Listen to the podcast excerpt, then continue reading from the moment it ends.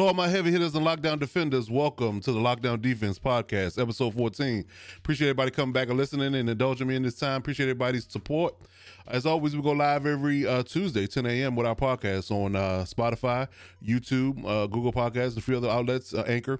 Uh, so check us out as any platform that you'd like to get your podcast from. We appreciate your support and your listening. Uh, we're going to get into a lot of things today, a lot of topics going on today, a lot of news out there. A lot of news. We're going to talk about the NBA. The restart is official.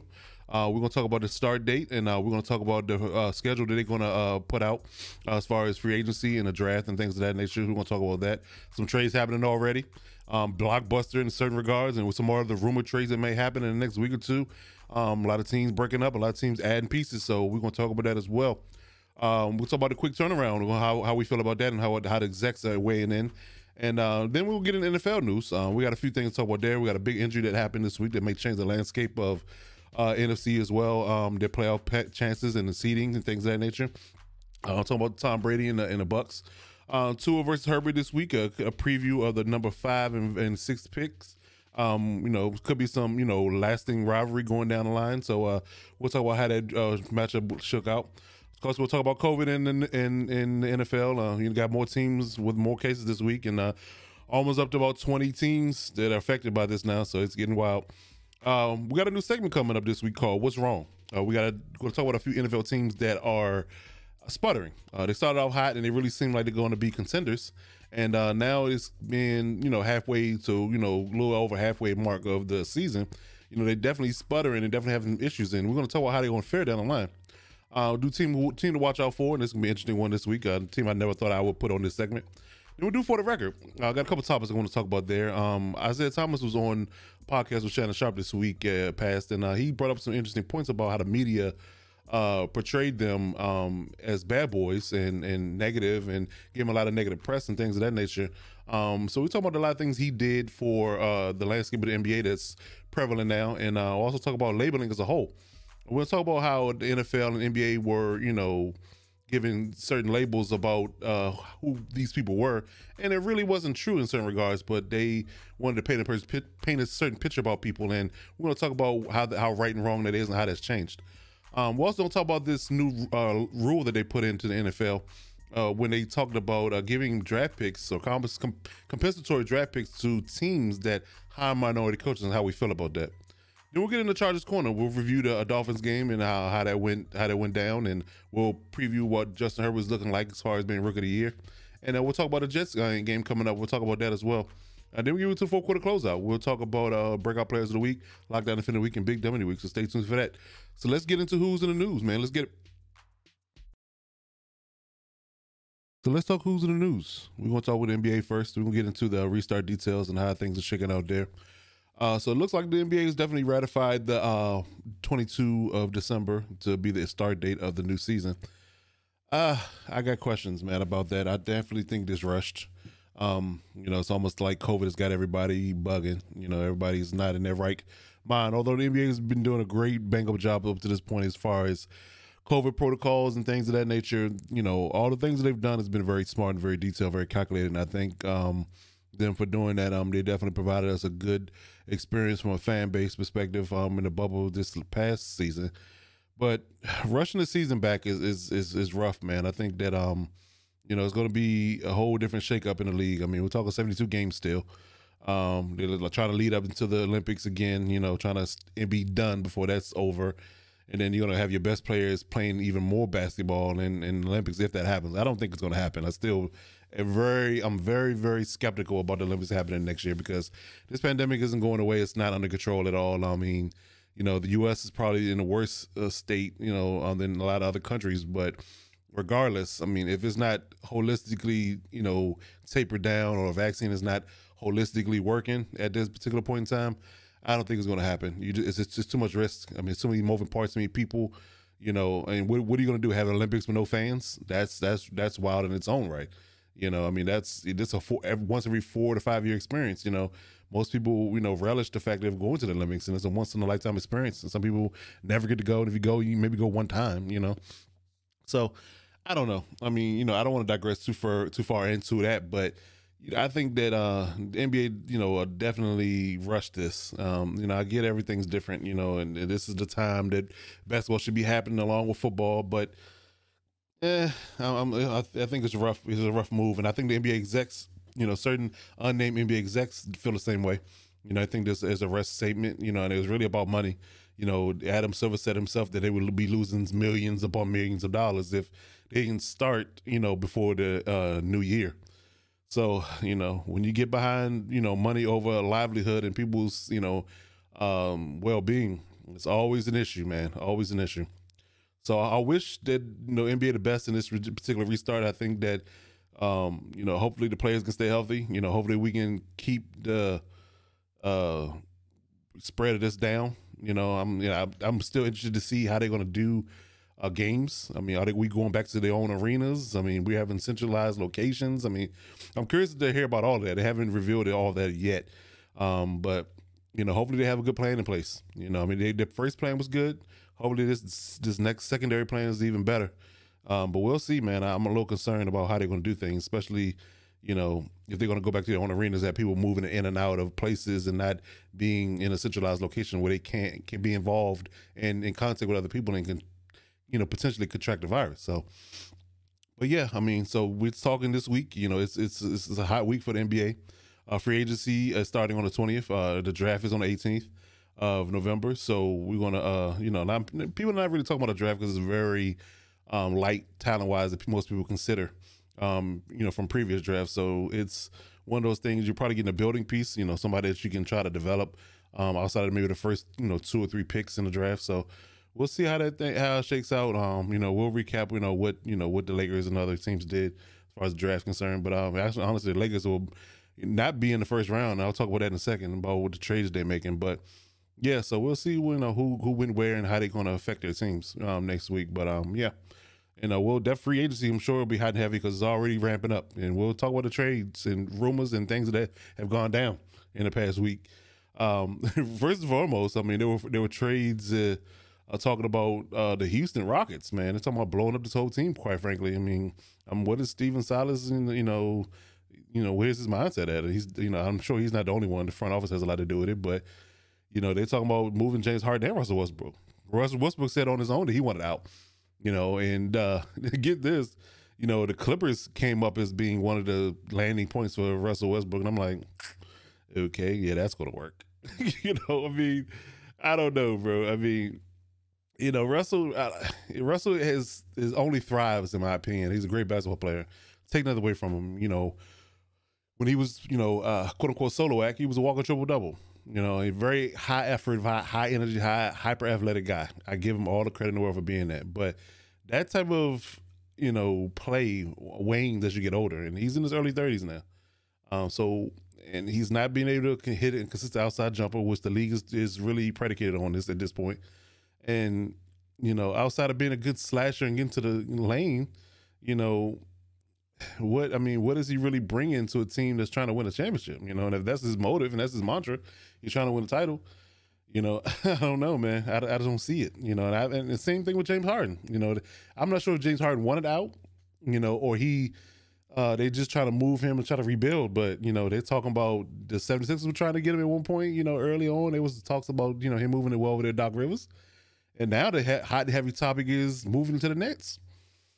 You know, they talking about getting them, you know, in a blockbuster trade or you know, trade Caris Leonard and a couple other young guys to Houston for Harden. Now, eh, eh, you know, I, I I almost laugh at this. You know, it's serious business. I mean, this guy's livelihoods and they and they, and they work hard at their craft. I'm taking nothing away from them.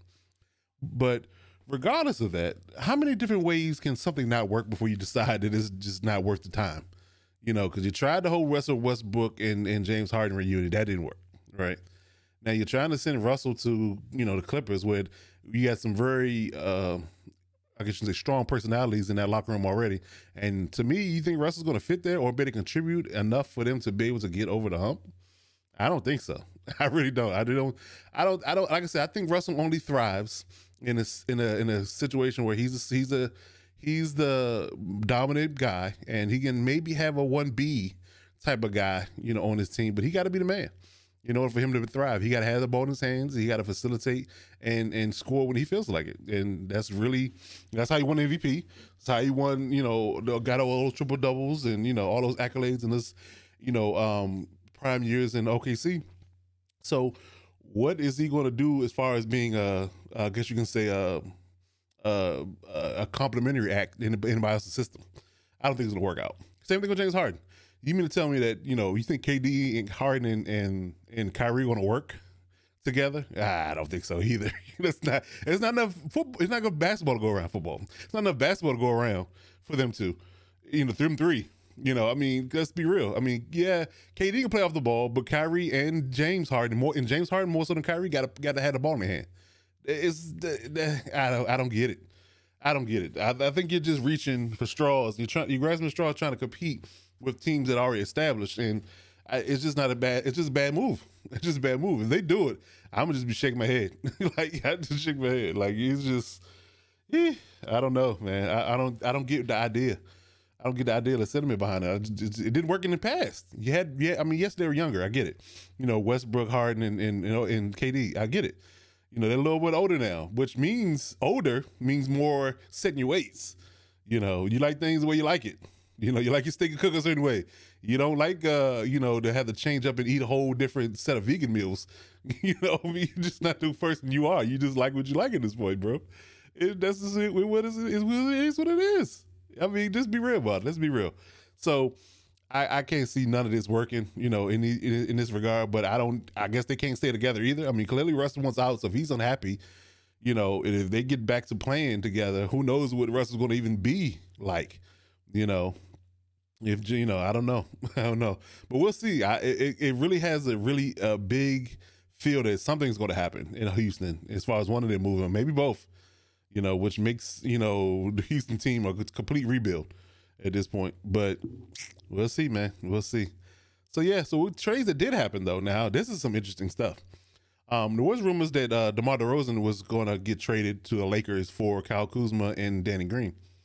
Um, eh, I, I think I spoke about this before. I really didn't like that trade. Um, you know, De, DeRozan's a great player, but he's a very his game is is is is I guess you can say, um, getting stale, getting old. Old is more so the word, is because he's not a good outside shooter at all.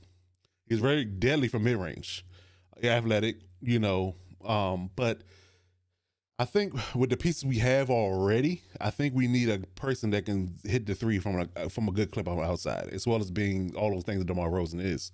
Um, so we decided to go a different route and got Dennis Schroeder from OKC in the trade. We traded a first round pick this year um, and Danny Green to OKC for Dennis Schroeder in principle. So I mean the paperwork isn't done yet, but it's agreed upon in principle. So uh, Dennis Schroeder will be on the Lakers.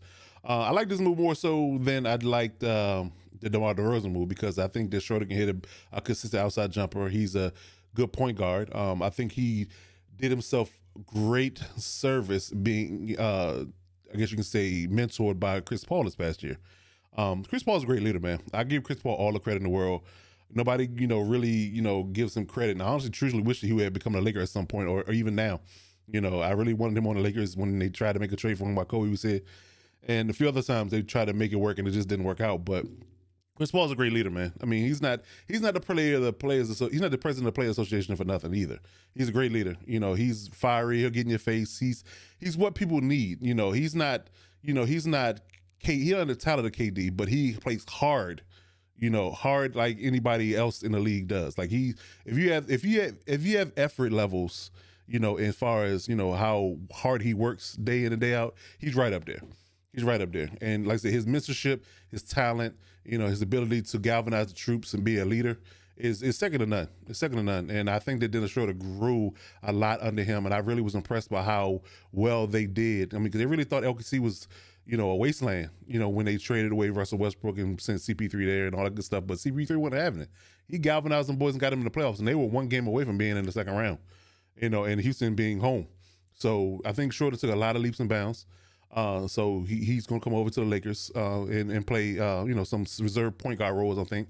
Um, he was talking being a six man at one point, so he definitely should be a good addition with Avery Bradley coming back and uh, you know good you know good three point shooter. I think you know he doesn't have I won't say he has a basketball IQ of Rondo and the playmaking ability Rondo does, but you know he does you know give us uh, that outside threat that we need. So I think it was a really good trade. Uh, also, in similar news, they traded. Uh, they're going to trade uh, CP3 away as well. Um, OKC is really rebuilding, man. I just like every time they get you know some decent pieces they can kind of build around, they kind of move them away. I mean, they got tons of draft picks, you know, and they got um tons tons of young guys they're trying to bring in. You know, I think I've always said that you have to have a a balance of old guys or veteran guys, you know, established guys and, and rookies or young guys, and that blend will work better. But they're going all young, so we'll see how that works for them. But I think that uh, yeah, I'm just curious about what OKC's doing from a talent perspective. But they traded CP3 away, um, and it's somewhat of a blockbuster trade. They, they're going to send him over there with Devin Booker and, and the Suns. So I think it's great for the Suns, honestly and truly. I just spoke about how well uh, CP3 does for your locker room, how much you know how how good he does for people in your locker room, how well he mentors and galvanizes the troops. So that's great for the Suns. They're going to take good steps, in my opinion. Mark what I say down he, they're going to Phoenix Suns are going to take steps in the right direction. They're going to be a playoff team as soon as they, assuming they stay healthy. With CP3's leadership and Devin Booker and those boys playing in that system, they're going to be a playoff team. They're going to make some noise. They're going to shock people um, with their talent. So watch out for the Suns. I'm telling you, with CP3 being over there, the West just got better. I'm telling you. So yeah, so that's pretty much it. I mean, you know, for the NBA, I think that uh you know that quick turnaround. Like I said, the NBA execs in, in certain regards still share some you know issues with the quick restart and the quick turnaround. But we'll see how it goes. I mean, we'll wait for the schedule. We'll wait for the timeline and how they're going to do things as far as games are, are concerned. But I mean, with a lot of moving parts, you got all the teams involved. It's not just a few amount, small amount of teams that's trying to vie for the playoffs. It's it's tough, man. It's tough. I don't know how they're going to do it, and for a 72 game season, it's going to be rough. But uh, yeah, I mean, we'll see how it goes, man. You know, we'll see what it, what they do, but I'm a little concerned about how NBA is going to do things. So let's talk about the NFL.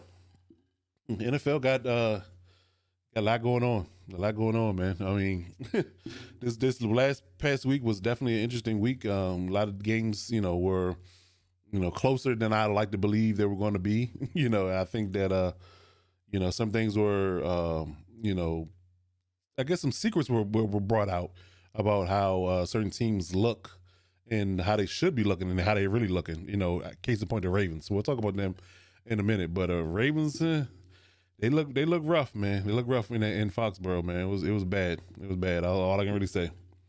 Um, but first and foremost, let's talk about Drew Brees. Um, Drew Brees uh, went out with an injury this past week, and uh, he rough, man. It's rough. I think that uh, you know that's going to change a lot of things for the Saints, man. I really think it does.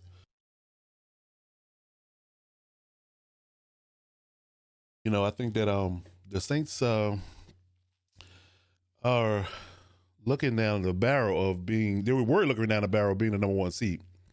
I think that uh with Drew Brees being out in an undetermined amount of time, and those his rib injury. Let's just be, let's be clear. It says a, it's a collapsed lung with a issue with ribs, and and this what kind of gets tricky for me with the NFL. Right?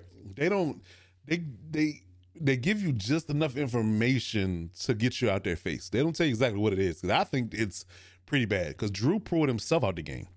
Like he was saying that he couldn't go at all. Like I think he's really banged up.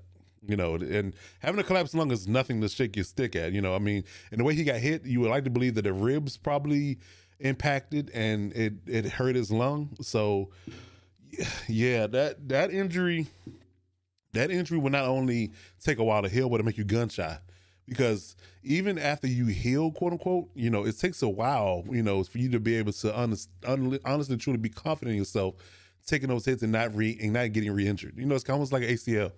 You know, it's not till you can cut on it and and and, and really, you know, take contact on it, and you know, hopefully not, you know, get your leg twisted up again, where you would um, really feel confident in the fact that it won't give out on you. So same thing with ribs. You know, you have uh, that issue and you know on top of it, it being issues breathing you know you know you have that that situation where you like once i put these rib pads on the shoulder pads on and i it's condensed again and i take that hit how's it going to feel you know it's definitely it's definitely you know uh a dicey situation. So how long is to be out? We had we in week eleven, so we got what six games to go. You know, so if they, I, I mean, Jameis Winston is a is a is a is a competent quarterback. Let's not get that twisted. He's a competent quarterback, so that's not the issue. It's just whether or not they can hold that lead in this in the South is the question.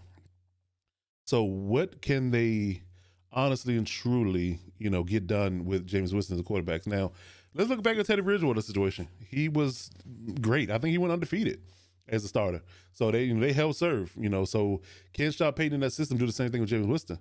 You know, strong arm guy. You know, I mean, he's not as mobile as Teddy Bridgewater is, but you know, you know, I mean, no, neither is Drew Brees, and they got a great offensive line. So you know, as long as it has his weapons and things of that nature, that even still plays well. I think they'll be all right. You know, looking at their schedule, I think they'll be all right. I mean, they got the they got the good thing is they got the Bucs games out the way. you know, they got to play the Falcons. You know, in two out of the three games coming up, and at least I, I would like to believe Drew's going to be out at least that long. So if they can go three and zero oh in that regard, they'll be fine, and they'll hold on to the number one seed. But if they don't, if they start to lose a few games here and there, it'll, it'll weigh on the confidence. And Drew trying to work himself back, he might try to force himself back early, trying to keep their uh, hopes alive as far as getting to the postseason, going far. So it's a dicey situation. It's a dicey situation. So we'll see how it shakes out. I hope Drew comes back and wish him the best in his recovery. But um, it's definitely a, a big hit um, for the landscape because I just knew the Saints were going to just run away with after blitzing the the Bucs the two weeks ago. I just knew they was to run away with the with the NFC uh, number one seed. But it's it's it's up in the air now. It's up in the air now. So yeah, so we'll we'll see how that shakes out. We'll keep on reporting on as far as his you know updates are concerned. But let's talk about Tampa Bay. They're they're uh, nemesis in the South. Uh, I wanted to talk about the fact that uh, they look horrible against the Saints, obviously, and and everybody wanted to ask the question why. Now, and of course, the new addition in their team's AB. You know, Antonio Brown, and I I, I wondered, not necessarily is issue with him being a, a issue in the locker room. It's not necessarily that. It's an issue about having too much talent. Like, is it a bad thing?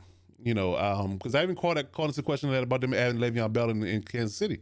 You know, is it is it having too much talent and having to spread the ball around and keep everybody happy an issue? You know, and to me, at least for one week, it seemed that way. Um, you know, and I granted, you know, the Bucs had the uh, the uh, the you know good fortune. I'm going to call it the good fortune of having to play the Panthers, where defense isn't that great. You know, so they were able to spread the ball around. Everybody ate. Gronk ate. AB ate. You know, uh, Evans ate. You know, Scotty Miller ate. Everybody ate. Even Ronald Jones had a long, like almost 100 yard touchdown. So everybody ate. You ate against good, bad teams, but when you face those face those good teams, is going to be the question. So we're still asking the question of whether or not they ha- them having too much talent is an issue, and and it might be. And I hope that it doesn't cost them down the line. You know, as far as trying to spread the ball around. I mean, if Drew, uh, not Drew Brees, but Tom Brady just needs to go back and just you know, because I guess he never had this situation of all this talent around him in his whole career, but you know, just make the right reads, make the right plays, throw who's open. And if it just had to be the same person all the time, so be it. Win games. That's really all it would boil, boil down to.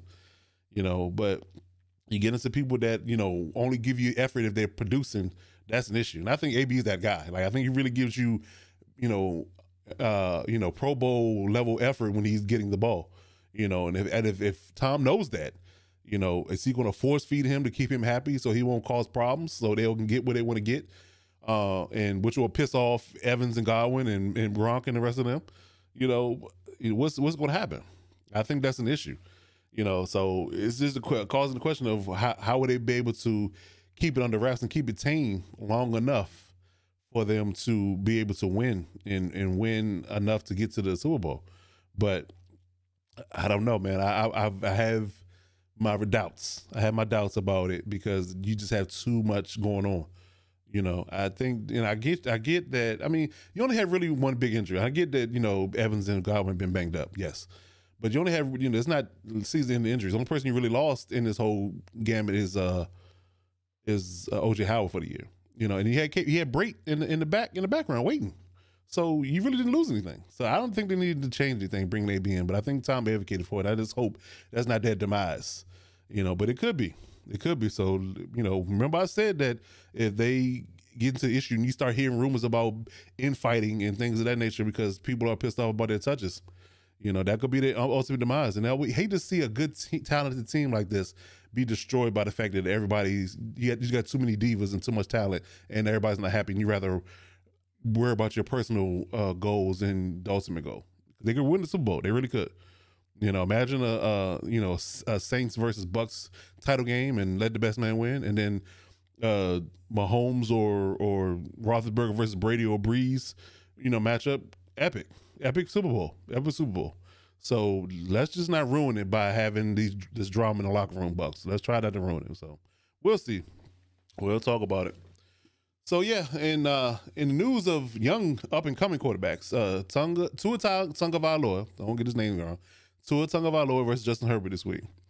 Uh, you know, I mean, the quarterback matchup was really the only thing that was really, you know, really intrigued me about this game because I, the Chargers are really checked out. You know, and I'll talk about more this about in Chargers corner. I'll talk more about this then. But you know, the team itself is not. You know, we're on the downtick in the in the Dolphins on the uptick. I mean, we're talking about the Dolphins in the playoff team at this point. You know, and the matchup to me, the quarterback matchup, who was going to outdo who was only the question you know, because they, you know, they they're always gonna be forever linked with each other because they could be they got drafted right behind one another. So you know, their first matchup was the very first year. They're both starting their very first year, the year they got drafted, and they get to play each other, which is, I mean, this match made in heaven. So I mean, of course the the Chargers got down early. The you know they got a block punt. Um, you know, woes on special teams. So they got an easy score off that, and then they went down and scored again uh, after go after the Chargers went three and out and they're down 14 already. You know, they got a uh, break uh, and got a turnover because the the Dolphins great go up 17 to 21 nothing. Um, they drove the field on them again. So Tua was looking good, looking good, you know, but they happened to get a turnover and get, uh, a, a, I guess, a return way back into the uh, Dolphins territory that allowed for us to score. So then they started going back and forth, and they started, they both started the duel. But I, I think that um, you know, Tua honestly got the better of this matchup. I mean, I'll say it. You know, I mean, they won, of course, but you know, he he commanded his offense better for the whole entire game versus Justin Herbert. You know, because Justin Herbert, you know, has had struggles early, in my opinion. You know, he he struggled early. The offense wasn't getting going early, and that's usually not the case. Like we're typically, we're typically the team with under him, you know, being the quarterback starts early, and then we fizzle late you know, um, which was you know kind of backwards this week. We kind of we started we started slow early, got down 14. Luckily, got blessed with a turnover and got a score and got us back into the game. But you know, overall, you know, it, it's it's one of those things where you know you that 14 point lead ultimately being being the difference. You know, especially with that blocked punt because you don't have that blocked punt. There's a whole different ball game. And actually, you know, we're right in it. You know, we're right in it. You know, we lo- we lose the game by eight. You know, but you know, I think that uh, you know, if you don't have that score, you could have went for two in one, in one of those scores, and Mesmer be at least being tied. You know, but the, the Dolphins were consistent. I'll give them credit. I mean, 14 in, in the first quarter, they scored three in the second and third, and nine in the fourth. You know, we scored sevens outside of the first quarter, but you know, like I said, we just got going too late. You know, Justin Herbert threw a pick. You know, uh, you know, early on in the game. You know, Tua stayed clean. So like I said, I think Tua outdoing him. You know, he had, you know, Justin had slightly better yards on in, in the air, but I think you know overall, I think Tua outdoing him because he stayed clean, no picks. You know, they won the game, so I, I definitely give him credit. I definitely give him credit. So that matchup could be a matchup we're going to see. You know, could be a budding rivalry. You know, it's going to be like a Lamar Jackson versus Mahomes type of deal. Although Mahomes owns that scenario right now, you know, but you know the Chargers can you know be be better overall if they can be better overall, I think we'll be. I think they'll be. You know, they'll give the Dolphins a better matchup next time. I think they're gonna be a better matchup next time. So we'll see how that works out. But um, but yeah, I think that was a pretty good matchup. I mean, like I said, we just got started too late, and I think that um, that was ultimately the demise. So yeah, it was a good matchup though. Definitely a good matchup. So uh, we'll talk about COVID next. Uh, I tell you, boy, we're up to 19, officially 19, maybe 20 teams that are affected by this. Um, uh, the Browns had a scare. They almost didn't play their game this week because they had to shut down the offices. Uh, Ben Roethlisberger got diagnosed early in the week. Um, he didn't practice all week, uh, although he got a negative diagnosis, so they put him on the field anyway. And he did. It didn't look like he missed a step, boy. I tell you, because he definitely carved up the. he definitely carved him up this week, but you know, um, yeah. So the Dolphins had a case or two. Some guys on defense were, were out. You know, they, they were going COVID protocol. Um, so overall, you know, I think the Falcons, the Chiefs, the Cardinals, the Panthers, the 49ers, the Pats, the Colts, the Titans, the Jets, the Broncos, Raiders, Bills, Texans, Chargers, Packers, Lions, Steelers, Browns, and Dolphins. That that that rounds out the list. That that's that's 19 almost 20 teams that have had COVID issues in and out of their organization. So, oh man, it's rough. We're we going into week 11, man. Let's just pray we make it. Let's just pray we make it. Oh man, it was rough, man. It's rough. I tell you that. I tell you, COVID, COVID, COVID. But yeah, overall, man, like I said, the NFL has been, you know, pretty topsy turvy. Um, you know, that'll that'll lead into our new segment called "What's Wrong."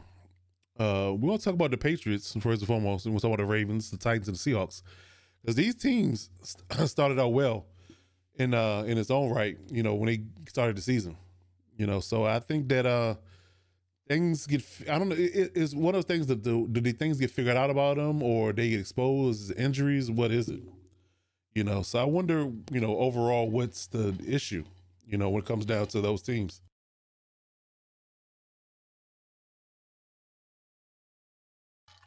So i so i wonder you know what what what makes the um teams you know filter like this? You know start out with the patriots and i think the biggest issue i want to talk about is cam newton you know, Cam just doesn't seem right to me. You know, I, you know, he, I really can't. I understand that he had a pretty decent performance against the Ravens, and it was raining, so. And the litmus test on that is not really good. I mean, it's not really a barometer to use when it comes down to how you weigh his performances, right? You know, and he looked pretty well. He looked pretty good in the be- beginning of the season. Then he got COVID, you know, had to sit out a week or two, and then he came back, and he hasn't looked right since then. It's like, it's almost like you know his his strength you know left him in certain regards. Like i don't think he's throwing the ball the same. I don't think he's running the ball and making decisions the same. I i think it's you know it's like it's a whole different person you know and i didn't I haven't seen this type of indecision in him since he's been in the league you know. I get it that he you know has issues with the weapons he has and you know things of that nature and he starts to really trust Jakobi Meyers you know, in that you know in that regard. But I think that overall his his play is just is weird to me. Like I said, I've watched this guy since he's been in the league, even in college. Like the Cam Newton I've seen, you know, over his career, this is not a Cam Newton I'm used to. So I, I call in the question of you know what has the injuries really weighed on him enough, you know, to the point where he can't do those things anymore, you know, or he's just still recovering and they're not saying. And that's that gets to the idea of you know hiding injuries and trying to hide, you know, his you know overall health because you know, we really don't know. But you can look at him and tell that he's not right. Like you look at him, but pre-injury in, in, Carolina, and look at him now. That was only two years difference. The way he throws the ball is different. The zip on the ball he has is different. You know the you know his mechanics, his running ability, you know his escape ability. It's all different now. It's all different. You know, and I, I just don't know what it is. I mean, is he you know, is he getting older and those injuries are weighing on him? You know, is this is this what Andrew Luck would have looked like had he continued to play because he was banged up? You know, would he look like a shell of himself and he didn't want to look like that, so he just refused to play anymore? You know, now granted, he probably made more money in in his quarterback play and his consistency in his in Indy than Cam had. You know, he had more success, but I mean, it goes back and forth. I mean, Cam didn't make a Super Bowl, so we can't really say that. But you know, is it one of those things where he just banged up and he's just taking too much punishment and it's starting to weigh on him? You know, so it was begs the question: How long, much longer can he play? If that's the case, you know, and I think that's the issue. You know, with him not having weapons on top of the fact that he's not right, in my opinion. How far would the pictures go? I mean, they they kind of trying to make themselves relevant again, trying to maybe be in a playoff team, but I'm not sure. You know, when they're playing tougher teams and them having to play those division opponents still, you know, coming up here lately, will they even be? Will they even be there? But just overall, his play is bothering me, man. I just don't think he's right, and I hope that you know it's an issue where he can just get healthier and maybe next year he'll be even better. But he just don't look right to me. He just don't look right to me, man. So that moved me on to the Ravens. The Ravens are, are have issues too. They got issues too. Uh, you know, the biggest problem that they have is that they've gotten exposed to the fact that they can't play from behind. That's that's problematic issue number one. That's problem number one. So they can't play from behind.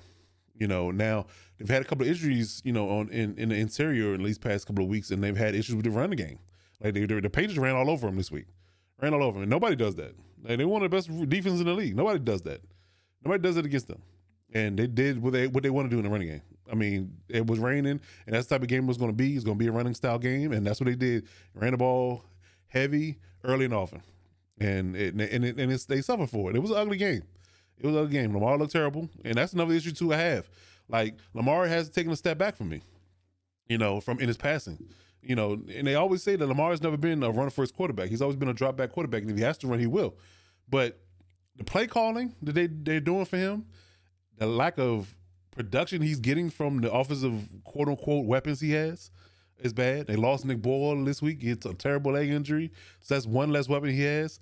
Who knows what Hollywood Brown is? I haven't seen him.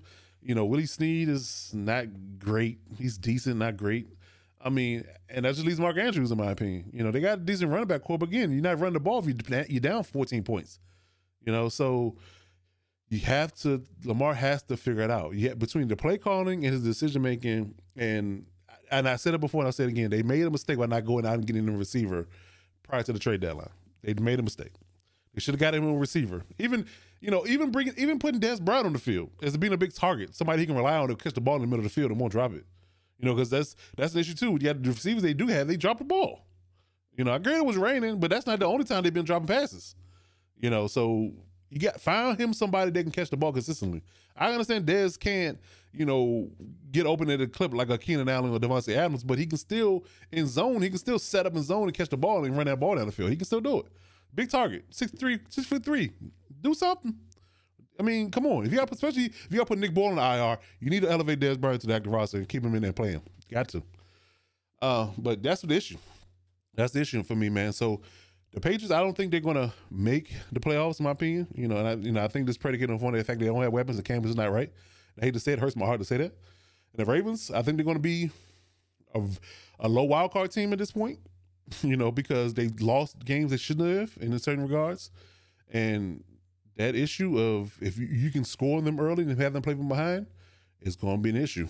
It's going to be an issue, and I really think the Steelers they got to play Steelers again on, on Thanksgiving, and that's going to be ugly for them. And I think um, so yeah, man. I think the uh, Ravens got issues, man. The Ravens got issues, man. So I think the Ravens will make the playoffs, but it's gonna be a low seed. They're gonna have to play on the road the entire time that they be in the playoffs. So that leads me to the Titans. The Titans, the Titans. Uh, I scratch my head because you would think on paper that they are they have no holes. They got a, a capable quarterback. You got a great running back, good offensive line, Good two good receivers, good tight end. No issues. Defense, great front seven. Great front seven. You got Pro Bowlers on your front on your front seven. You got the Clowney out there. You know, you got you got Simmons. You know, I mean, you got great linebackers, Landry. You know, they even brought Vic Beasley over. You know, uh, uh you know, I think they let him go, but you know, but he had him. You know, Harold, like Harold Landry. You know, you got uh Jayon Brown in the middle. You know, I mean, linebackers galore. Front seven is great. You know, backing is is good too. You got you got Malcolm Butler, you got Logan Ryan, you even got Desmond King now. You got Vaccaro and Byard. I mean, on paper, again, on paper, you look good. You look good, but they're not playing like it. They're not playing like it. At least in the last three weeks. You know, and what's the issue with them? What is the issue with them? I think that, you know, they're not playing to their potential overall. Like if they were playing to their potential, you know, and that is that is that is that having to do with coaching, you know, in large, or is that is that what it is? You know, because they should be one of the best teams, you know, top to bottom talent wise in the league. Mean, it should be to me second, you know, second or third best, you know, between the Chiefs, the the, the Steelers and, and them. But they're not playing like it. And they let they let the Colts destroy them on Thursday night. Nobody saw that coming. I just knew that the Colts were going to lose that game. I just knew it. And the Titans let them bully them. Like I haven't seen a, such a talented team get pushed around like bad in a long time. So the defense is underwhelming. That's problem. What problem number one I have? The defense is underwhelming. That's one problem I have. And the fact that the offense is is up and down, and you kind of expect that. The one consistent thing you should always have on your on your team is a solid defense.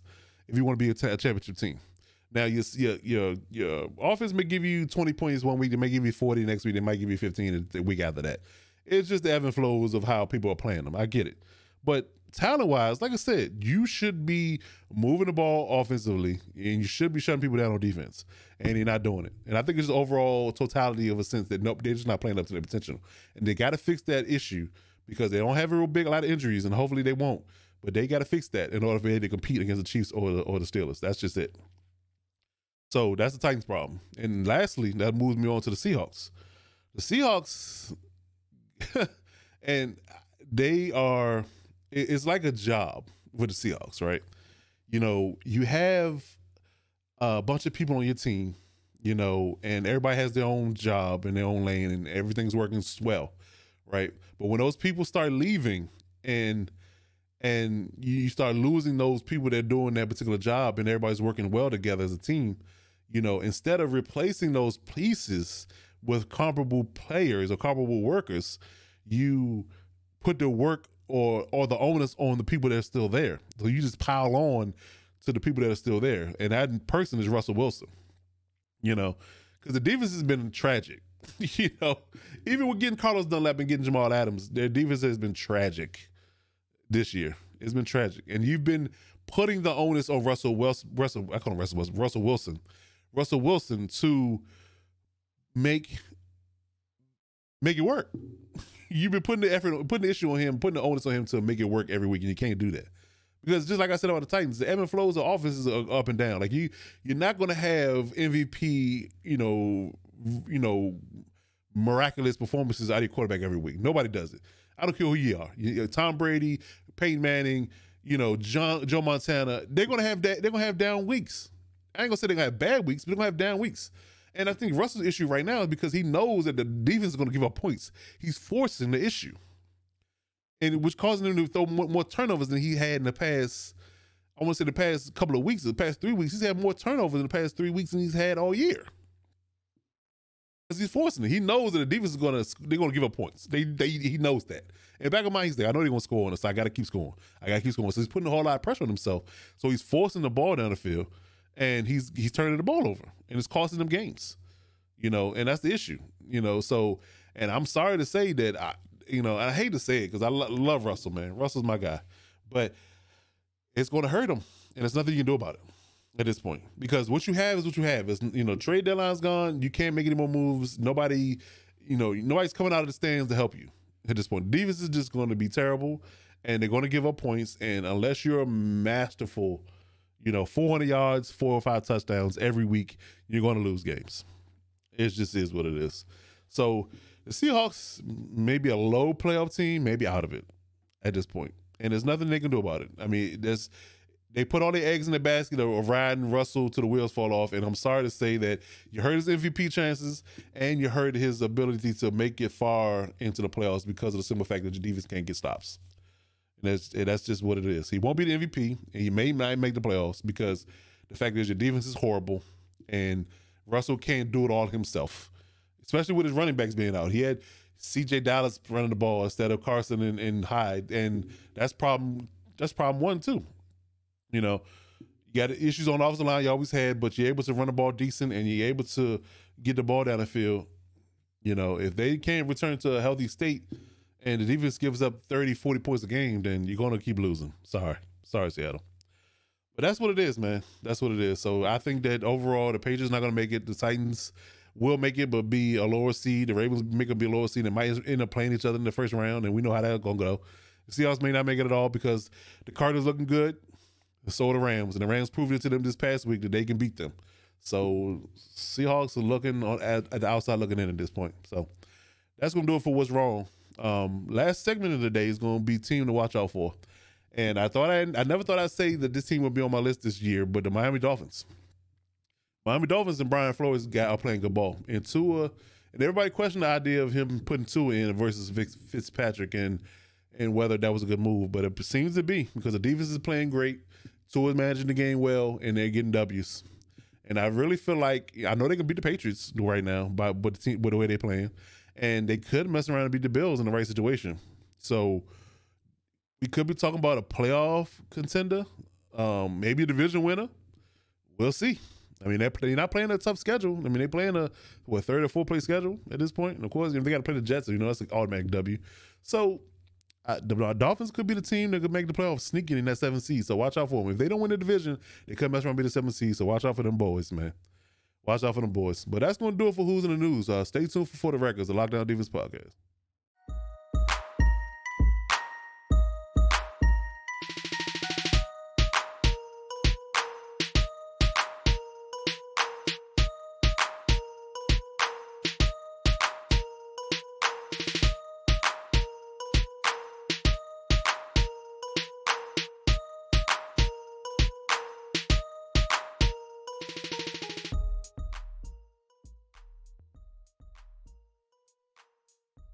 So let's talk for the record. It's the Lockdown Defense podcast. I'm your host, Coach Defense. Uh, got a couple of good topics here today. I want to talk about um, interesting topics, uh, controversial in their own right, but um, I think they need to be talked about. And you know, it's a lot. It's funny to me how things come to light.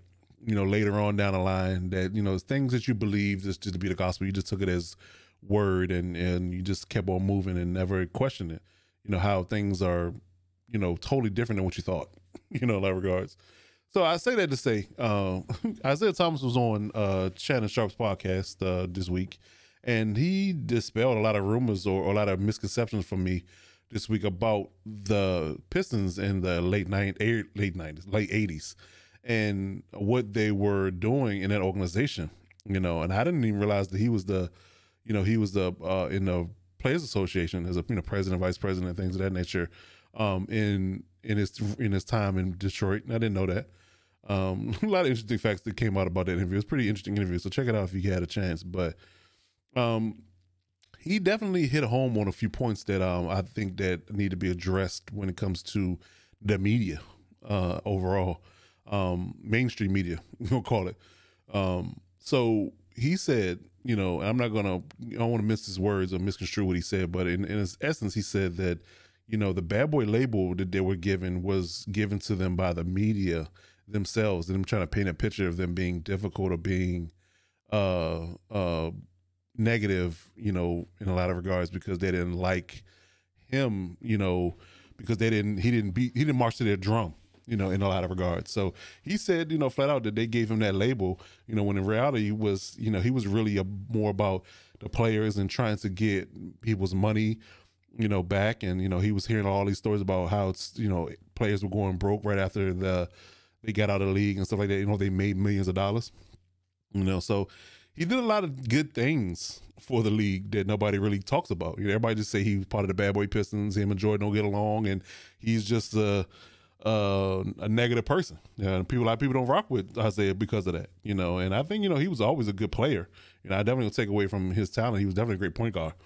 You know, you know, two titles. You know, I mean, the Pistons were definitely a dominant team. You know, um, in that stretch, but you know, I think that uh, you know that calls into question for me. You know how you know what people really really are like and how they get painted in the media and there might be two different things you know so it's hard for us to judge because we really don't know you know and mainstream media in that regard in that time frame in that space were the only person you could really rely on as far as giving a, a painting a picture of who these people really are and I, now I'm now understanding why why people in entertainment really hate the media in a lot of senses because they write things for ratings and make these stories up in certain regards because they can they want to sell the story. It doesn't it's not indicative of who these people are in large part.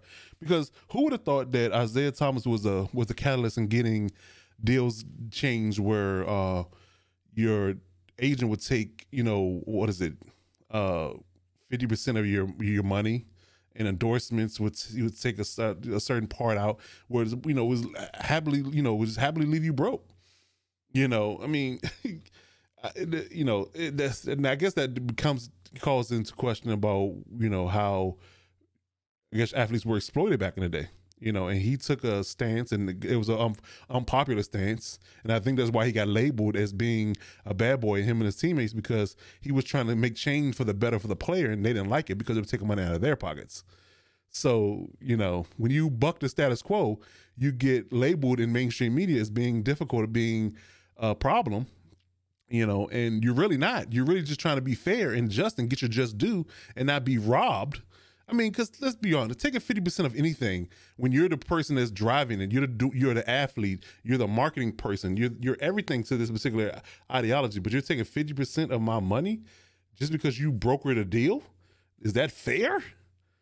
You know, which which I now understand why it's down to the five and ten percent that agents get and you know and endorsement people um, share with you because you know that's highway robbery. Now I know now I know why people were going broke because you weren't getting you know you know eh, you know 40 50 percent of your money were getting taken away in certain regards.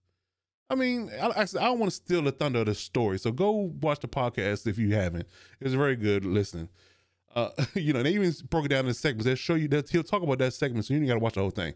But listen to that what he said about how he changed the landscape of the deals and how people were getting their money back because they were working hard to earn this money. So why would you be oh, uh, comfortable with people taking that amount of money? You know, because some people just be like, all right, it is what it is. That's just the nature of the business. But no, that isn't fair. And he bucked the system, and they didn't like it, and of course they labeled him wrong.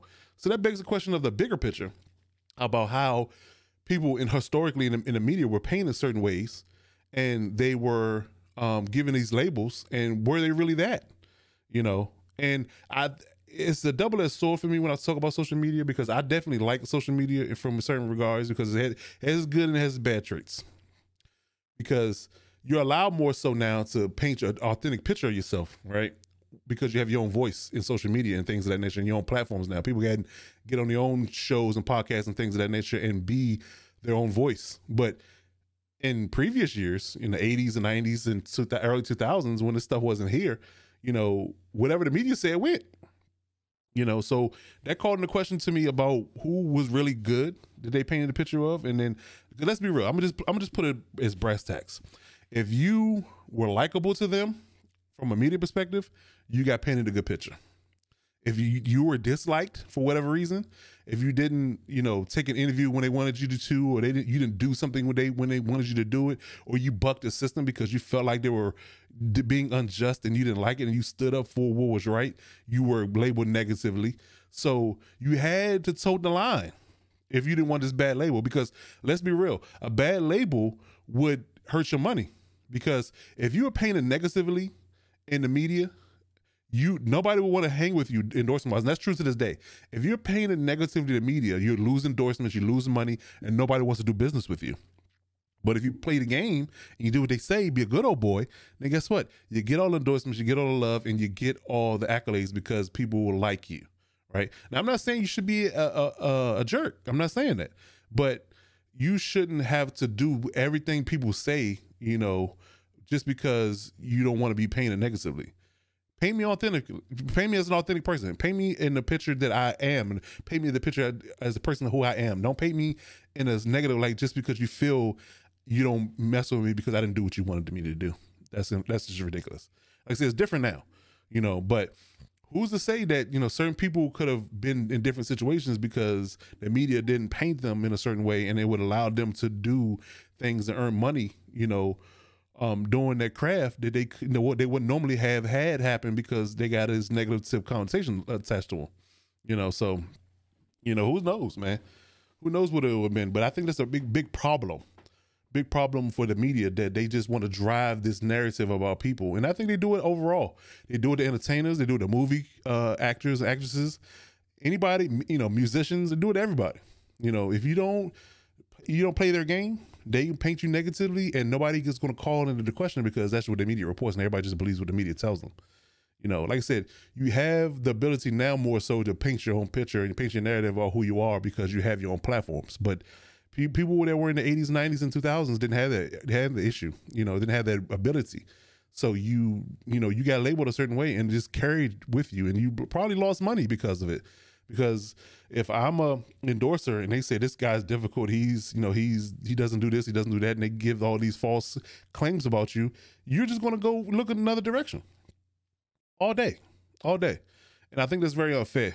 And I think the media needs to come clean about that, but they never will. You know, you know because it makes them look bad. You know, it's it's just an overall you know problem we have, and then you know we then you get into the aspect of it being a minority issue. You know, they want to uh, negatively portray minorities, you know, because that's just the stigma and stereotype that they have of you. And you just automatically you know are a certain way because you come from a certain background which is unfair in its own right as well. So that's another issue you know. You know that and this goes on and on. It just and it's systemic and it needs to be dismantled you know overall. The system needs to be dismantled. It needs to be you know it's almost to a point where it needs to dismantle the current news structure in its own right, especially sports news. Um, you know, certain beat writers and you know, and legacy people that have been writing for years need to go a different route, do different things, and let the people talk about the people themselves. Like let people that are former players and and former you know former people that have been in the league or, or coaches and things of that nature who have honest opinions about him speak on it. Let them be the news outlets. Let's let's develop a news cycle and a news agency that is all about people that have been in the game and know the game and can uh, give the honest assessment and then don't want to paint a negative picture about you just because they can sell a story. You know, so that that that needs to change as well because, like I said, I never thought in a million years I thought Isiah Thomas was this type of guy, just because of the, the labels they gave him. You know, and I didn't question it. I mean, I'd be real. I, would never question it. They just everybody everybody sold the same pit. They sold the same wolf ticket. They sold it. They said Isiah Thomas is a, is is is a, is a, is a jerk and he doesn't like Michael Jordan. He got beef and you know he has all these negative things to say. All people that in the media paint this negative picture, but they never gave the honest truth about what he did good. You know, and that who and how many people has that happened to? That's an issue. How many people has it happened to? Because I'm sure it's not just Isiah Thomas that it's happened to, and people have gotten, you know, run out of the leagues in certain regards because of this label they've given given them, and they have no ability to, uh, you know, refute it you know, because back in the day, you know, if they unless all the media outlets worked on the same drum, you know, so if and they could edit these interviews any way they wanted them to. So no matter what, they can they can really edit it to the point where they can make it seem as if you're the person they wanted you to be, and you're not that person, but they have the control. But thankfully, you know, the media outlets and internet is is a saving grace, and you can paint your own pictures and you can just, you can speak your own truths, and that's that's a great thing you know. But certain people didn't have that chance and it, it's gets passed them by and that's just it. And you know it's over. And they missed out on opportunities in life that they could have had only because somebody wanted to paint a negative picture of them is really reason why they didn't get those opportunities. That's not unfair. That's not fair at all. So that leads me to another topic about uh, the nfl and them passing this uh, rule in in the league now where they're going to honor uh, organizations with compensatory draft picks if they hire minority coaches, right? Uh, I, you know, I've even heard people go to the stream and call this a racist act. I've heard people say that, and I, am not sure. I'm I'm really on the fence about that, but I don't like it. I tell you for sure, I don't like it because if you don't now, you know, they they classify this or com- compare this to being uh, an affirmative action move, right? but I shouldn't have to quote unquote pay you in order for you to hire minority coaches. You should be able to do it on your own. It should be based upon my qualifications and my and my abilities to do the job. It should have anything to do with my skin color. You know, everybody knows that's the right way about it. That's the right way to go about it, but it isn't done that way. And and quite honestly, quite frankly, I really feel like even when minority coaches get hired, they don't give them the same energy and the same tools to succeed as they would if it wasn't a minority coach. I've seen it happen year and year and year. The only person I've seen thrive in a situation and be a successful minority coach in a large tenure is, is Mike Tomlin. Honestly, I really feel like he's the only person, you know, because the Rooney family is just cut from a different mold.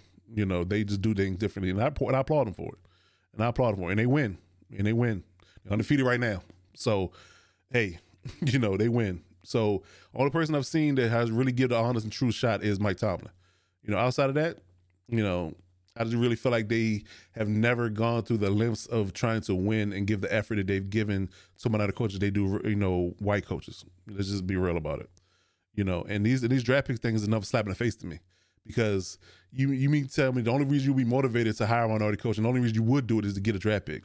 That's really what it's saying. That's really what it's saying. You only gonna get it. You're only going to do this because I'm gonna get a draft pick out of it, and I'm really not going to do anything.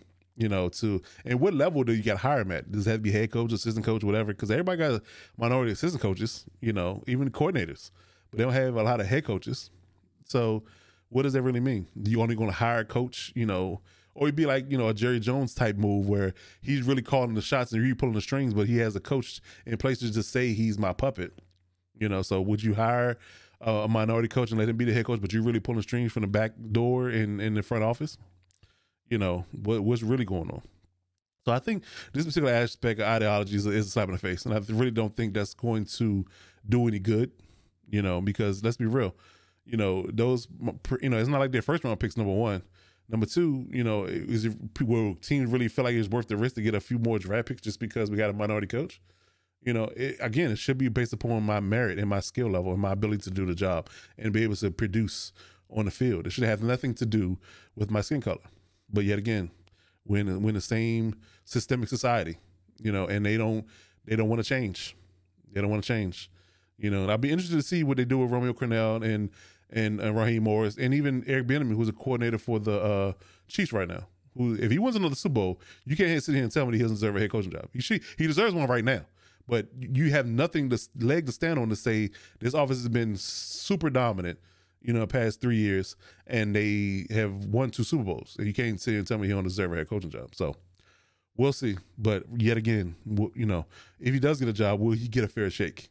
That's the problem I have. It's not only the fact. It's not. It's, I have issues with the fact you don't hire him, and then when you do hire him, you don't give him a fair shake. You, know, you pull a you pull a rug from out of them real quick because they're not getting it done right when you want them to. But you got my you know white coaches that have gotten you know numerous passes for and excuses made for them. You know when they underperform, but you know one year that you uh, don't perform as soon as you get there, and you were already given a bad roster, and all of a sudden you're fired.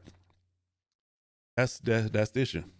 You don't give me a fair. You don't give me an opportunity. If you do, you, you pull a rug from under me and don't give me the, the tools I need to succeed, and then you fire me and thinking that I'm not the guy for the job. When reality states that anybody that's the same level as me and he happens to be Caucasian, he gets passes. Systemic society. It needs to be needs to be destroyed and rebuilt. That's just it, man. That's gonna be for the record, man. Um, it's the Lockdown Defense podcast. Stay tuned for Chargers Corner. It's the Lockdown Defense podcast.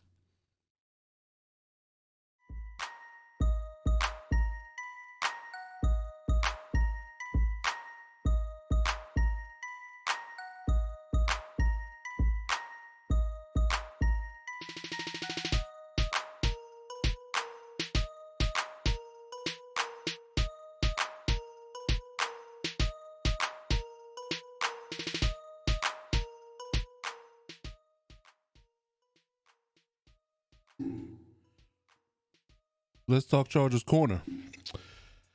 Ah, man, not a lot good to say right now. You know, yet again another one point loss for those malign Chargers, man. Rough out here. You know, we started out the week with Joey Bosa still in concussion protocol, not playing again this week. So that definitely hurt our defense uh, more than it's already uh, damaged and uh, scarred at this point. You know, Lost Desmond King in a in a ridiculous trade, obviously, and Chris Harris has been out for a while. Um, yeah, Michael Davis is not what you would call a starting corner. you know, to be honest with you, I mean, neither is Rashad Jenkins, but you know, we got who we got. You know, Run defense has still been pretty good. I mean, I definitely say the silver lining in all this. Run defense has still been pretty good. What has been a big issue for us in the last three or four years. And honestly, it's been an issue for us since we switched to a four three. You know, this is the first year that we've actually had pretty good run defense. And, you know, the biggest issue, you know, with the Chargers at this point is discipline. You know, uh miscues on defense. You got interceptions going right through your hands, not paying attention. Could have, you know, big plays made. And, you know, as I literally watched a, a touch, uh, interception go through Kenneth Murray's hands. I mean, literally, I mean, an inch closer, if he's squeezing that ball, he picks it and, and it's a turnover versus a first down you know, a bunch of other DBs missed cues, you know, um, on, on you know, break on balls and things of that nature. Cost us you know, special team woes. I mean, we had a block punt uh, in the first quarter, you know, to score. Uh, jumping off sides, you know, on a field goal, it would cost them cost us a first down and also be another touchdown. You know, I mean, again, it's, it's, a broken record at this point, but I I keep harping on the fact that it's just leadership, man. You know, you have to be able to, as a coach, you have to be able to get uh, sound play out of your players. You know, when people aren't doing things that are very basic. You know, we talk, we you preach this type of stuff in boys club, high school, and youth football, and you know, all the way up to college. You know, you preach these things about discipline and the little things, and as a pro, you shouldn't make these mistakes. And they make mistakes like a high school team, you know, a JV team. You know, it's just it really just falls upon leadership, man. Because you know, to me, it's just at this point, you just feel I feel like they checked out. You know, they checked out on the coach, they checked out on themselves, checked out on everybody. Feel like they're not going anywhere. They're just going through the motions. You know, and, and it's sad to say because we got we got a which which should have been uh, my projection would have been that it'll be a make right game if nothing else going through this you know somewhat tough schedule. You know, having to play the Jets next week would have been you know uh, I guess you can say a make right game, we can kind of turn the corner. But I don't even feel good about that game. To be honest with you, the Jets might mess around and get their first win. You know, just like we gave gave the Browns their only win that one year they went one in fifteen. You know, looks like we might give the Jets their only win. It's, it's rough, you know. But you know, going to the matchup itself against the Dolphins, you know, the issue, and I touched on this before when I talked about the Tua versus Herbert debate. It's one of those things where you never know what you're going to get. You know, we've literally started every game fast. Every single game we started fast. In this particular game, we started slow. You know, we got out to uh, uh, early deficit. You know, we were down 14 before we really got going, and then we would have been down 21, 17 to 21 had we not got that lucky turnover. So we and we've never been a good come from behind team. We've always had leads and blown them. That's been the issue with us this year and giving up these one point losses. You know, it was a one point loss again this this week, but it was way worse than it seemed on the scoreboard. You know, um, yeah, it was the middle of the game was probably the best part of the game for us. We, you know, scored, had a decent running game. You know, for Ballage running the ball. Josh Kelley had a few good flashes, but outside of that, you know, Justin Herbert had a decent game. He threw a, a rough pick. You know, I mean, and honestly, true, like I said, Tua would have had a pick two if if if Kenneth Murray could just squeeze the ball, man. I mean, come on, bro. Like, come on. He threw it right to you. You had your hands almost on it. Like it literally, like it probably left marks on your gloves to the point where you should have caught it. That's how how close it was. But you didn't catch it, and it went through your hands and into the tight end's hands for first down. Drive keeps going. Can't have those kind of things. You got to make you got to make those plays when you can. There's not many of them. You don't get that play every play you may go tackle every play, but you don't get an op- opportunity to get an interception. So you got to make it when you can make them.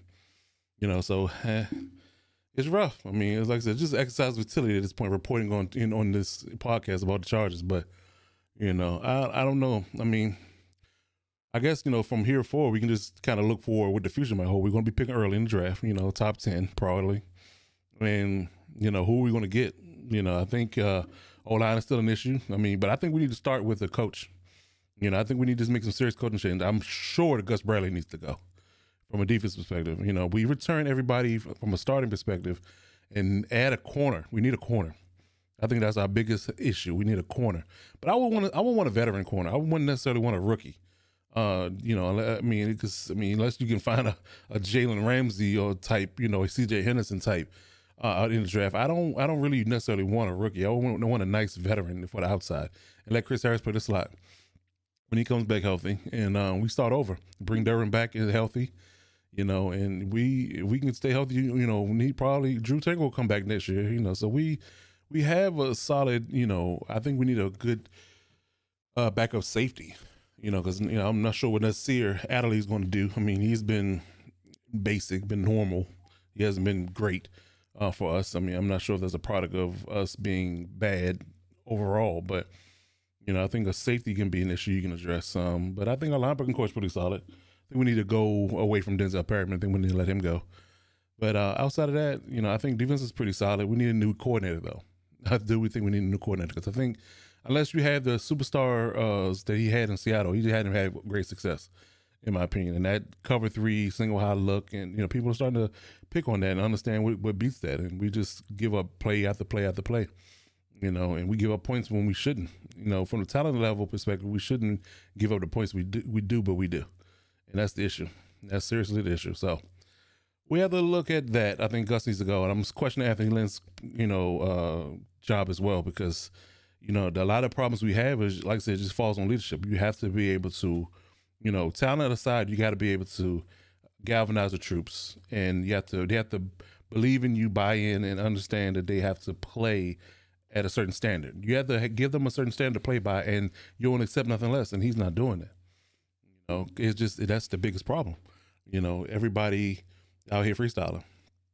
You know, and it's really showing on the field. You know, O line can't stay healthy, and seems like some some O linemen just don't want to play. Because I mean, I've never seen Trai Turner have a groin injury that lingers so long. You know, and Bryan Bulaga in and out of the lineup, and we paying these guys big bucks to play, and they haven't been in the lineup, you know, for a good portion of the entire game since they started.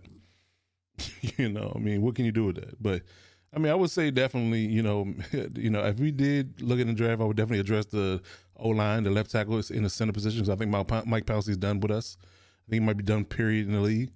Um, need a new center. Need a new left tackle. Uh, need a need a good corner. Um, and I would bring Ballage back, running back. I would definitely bring him back. I like the way he runs. He definitely runs angry. You know, he's a big back, fast but big. You know, he's about what six he's six plus. I want to say he's like six three, and two hundred some twenty pounds, two hundred twenty pounds, something like that. Big back, big back, and run run angry. So you know, I like the way he runs. You know, Josh Kelley, I have high hopes for him, but he's sputtering ever since he started fumbling. He, his confidence is waning, and he hasn't been the same.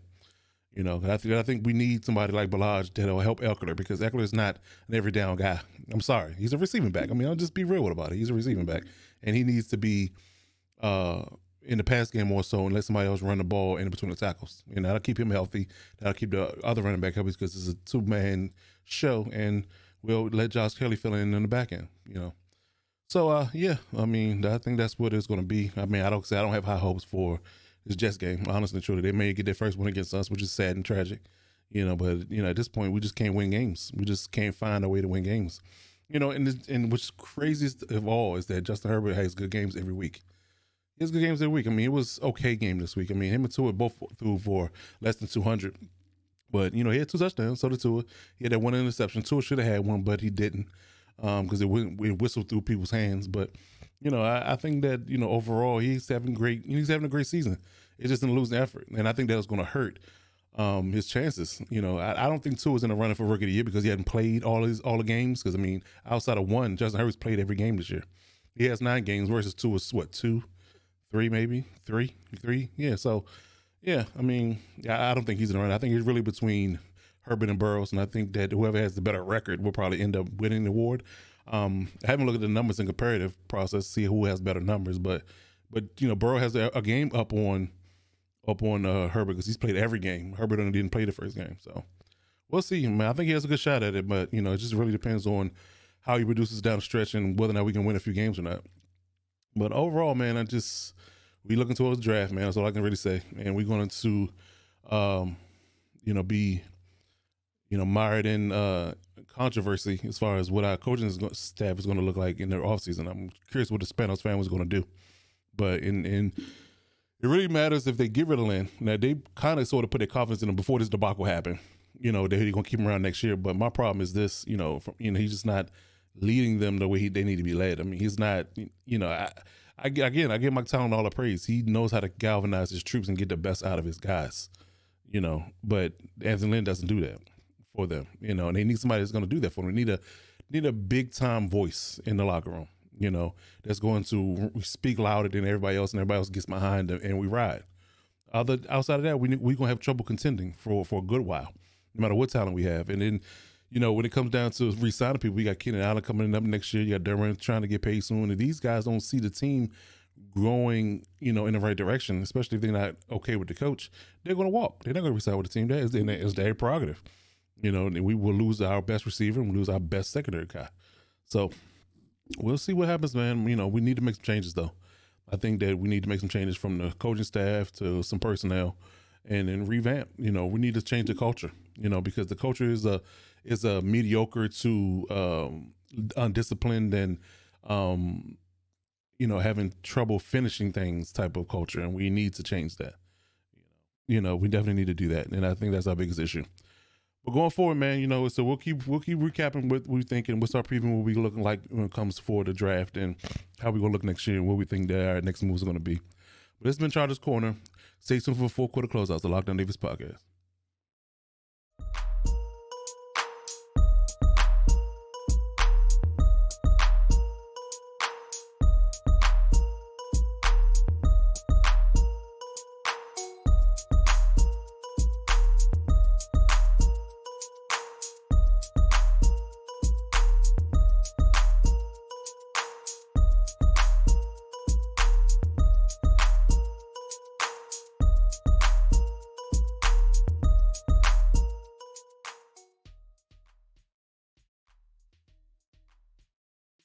Fourth quarter closeout. The Lockdown Leagues podcast. I'm your host, Coach Defense. I appreciate everybody listening so far. checking out my podcast weekly. Appreciate the support, everybody. We go live every Tuesday at 10 a.m. for the podcast on Spotify and YouTube, uh, Google Podcasts as well, Anchor. Uh, check it out any platform that you get your podcast from. Our weekly recaps go live every Friday at uh, 11 a.m. and our weekly picks go live every Sunday at 11 a.m. So check those out as well. Like, comment, and subscribe as always. Appreciate everybody's support and love. We get into the fourth quarter closeout. We're gonna do our awards for breakout player of the week, lockdown defender of the week, and big dummy of the week. So let's uh let's see who uh showed up this week.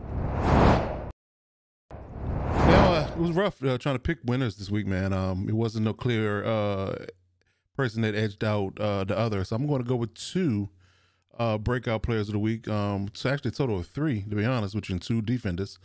Uh, Big Ben Roethlisberger he came in uh, hot and heavy after not practicing all week. That's why it, it, shook me because he had a lower QBR than Tom Brady, but he hadn't practiced all week and then came out and showed up and showed out, and he definitely uh, aired it out well, you know, on Sunday. 333 through the air, four touchdowns, no picks. He had a 75.8 QBR, and I think it was only have to do with the fact that he had let more incompletions than Tom. But Tom came through um, with a 341 yard passing game and three touchdowns, no picks, and a 91.2 QBR. And that was on top of the fact that Ronald Jones had his best rushing career game of his entire career. 23 carries, 192 yards, and a touchdown. So yeah, they're definitely doing their thing, man. Like I said, it was rough to try to pick one. So I went ahead and give everybody the love this week. And so lockdown defender of the week was was a was a tough one too. And I give an honorable mention to AJ Klein. AJ Klein had a really good game too. I think he had 12 tackles, 11 solos, he had a sack. Um, but that was overshadowed by Demario Davis's performance because uh, the Saints actually got to win along with Leonard Floyd and the Rams. So uh, Demario Davis gave a, a nice performance, man. I mean, I mean, what can you say? We're talking twelve tackles, eight solos, a sack, a tackle for loss, a pass deflection, and two QB hits. Yeah, I mean, he stat he stuffed the stat sheet, kind of like Bobby Wagner did a few weeks ago. You know, then, then Leonard Floyd came out of the woodwork with now this. I give him a lot of credit for this because his sacks were on a really mobile quarterback. Yeah, he sacked Russell Wilson three times. He he hit him five, so he had five total tackles, five solos, three sacks, two tackles for loss, and five QB hits on Russell Wilson. That's that's short. That's short of amazing. That's definitely short of amazing. He definitely balled out. You know, I'm sure the Bears wishing you know we had that when he was in Chicago, but he balled for the Rams right now. So hey, man, definitely give them their love. And I want to give a special honorable mention to DeAndre Hopkins. Uh, DeAndre Hopkins had the catch of the year on Sunday. Mawson, three guys on the Bills. The one thing was Micah Hyde Poyer and Tre'Davious White. We're talking about Pro Bowl caliber guys. Moss, all three of them. High pointed that ball that Kyler Murray threw up as a Hail Murray at the very end of the game and won the game for the Cardinals, man. If the Cardinals make the playoffs and go far, that play is going to be the play of the year. Bar none, hands down. I haven't seen a one, especially for a guy that's six one. You know, it's not like he was six five like Megatron. He's six one. But he owns the ball, has the strongest hands I've seen in a good long while. If he gets his hands on the ball, it's coming in and it's being a catch. So I'm gonna give DeAndre Hopkins the honorable mention along with Tom Brady, Ben Roethlisberger, Ronald Jones, and uh, Demario Davis and Leonard Floyd for being breakout players of the week and lockdown defender of the week.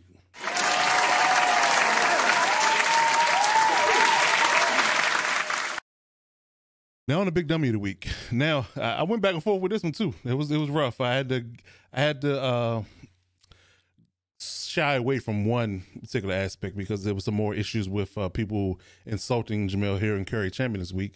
Um, you know, more racist behavior. But uh, I'm going to give it to the NFL and the owners and the, the, the board for voting for this you know, minority uh, draft pick rule.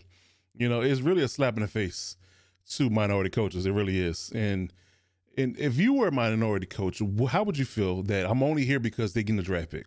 Like, how would that make you feel? Like, you know, you're just a, a charity case in a sense. Like, you only I'm only here because you getting compensation. Like, they're giving you incentive to hire me. Yeah, it's not because I'm. It's not. You didn't look at my qualifications. You didn't care about none of that. Because if I if you did, I would have been here before now. But now, any minority coach that gets hired in any prominent position is going to be looked at as is he just here because we get incentive or is he really here because he deserves a job? That's the question. So they that was a big misstep by the NFL. Now I don't I hate the fact that they made this rule, and it really is a slap in the face. I mean, it takes it, it makes the affirmative action look bad. It really does. You know, because affirmative action only says that you get a fair shake, so quote unquote, in the job selection process. This says that you get benefits. Like imagine if corporations were getting, you know, government funding for hiring minorities. You know, I just automatically, you the more the more minorities you hire, the more money you get. You know, now how you know how many minorities we hired then? You're only being hired because the company getting kickbacks. You know, so I mean, come on now, it's it's really it's really ridiculous. And NFL a quarter, yes, again, taking missteps. You're trying to be positive and be above board with this, you know, quote unquote, trying to make amends with Colin Kaepernick and and having all this, you know, comfortable race relational talks and um, messages in the end zone and uh, decals on the helmets, but you take one step forward, you take three steps back. And that's how the NFL is, and it's been that way for a good long while. So, NFL and owners making that rule for minority coaches, you get the big dummy the week award. You big dummy. So that's gonna wrap it up, man. We appreciate everybody's time and support. As always, we'll be back here next Tuesday at 10 a.m. Always is you know, give me your feedback and um and you need my socials, is in my descriptions of my videos. I'm your host, Coach Defense. Step up and lock it down.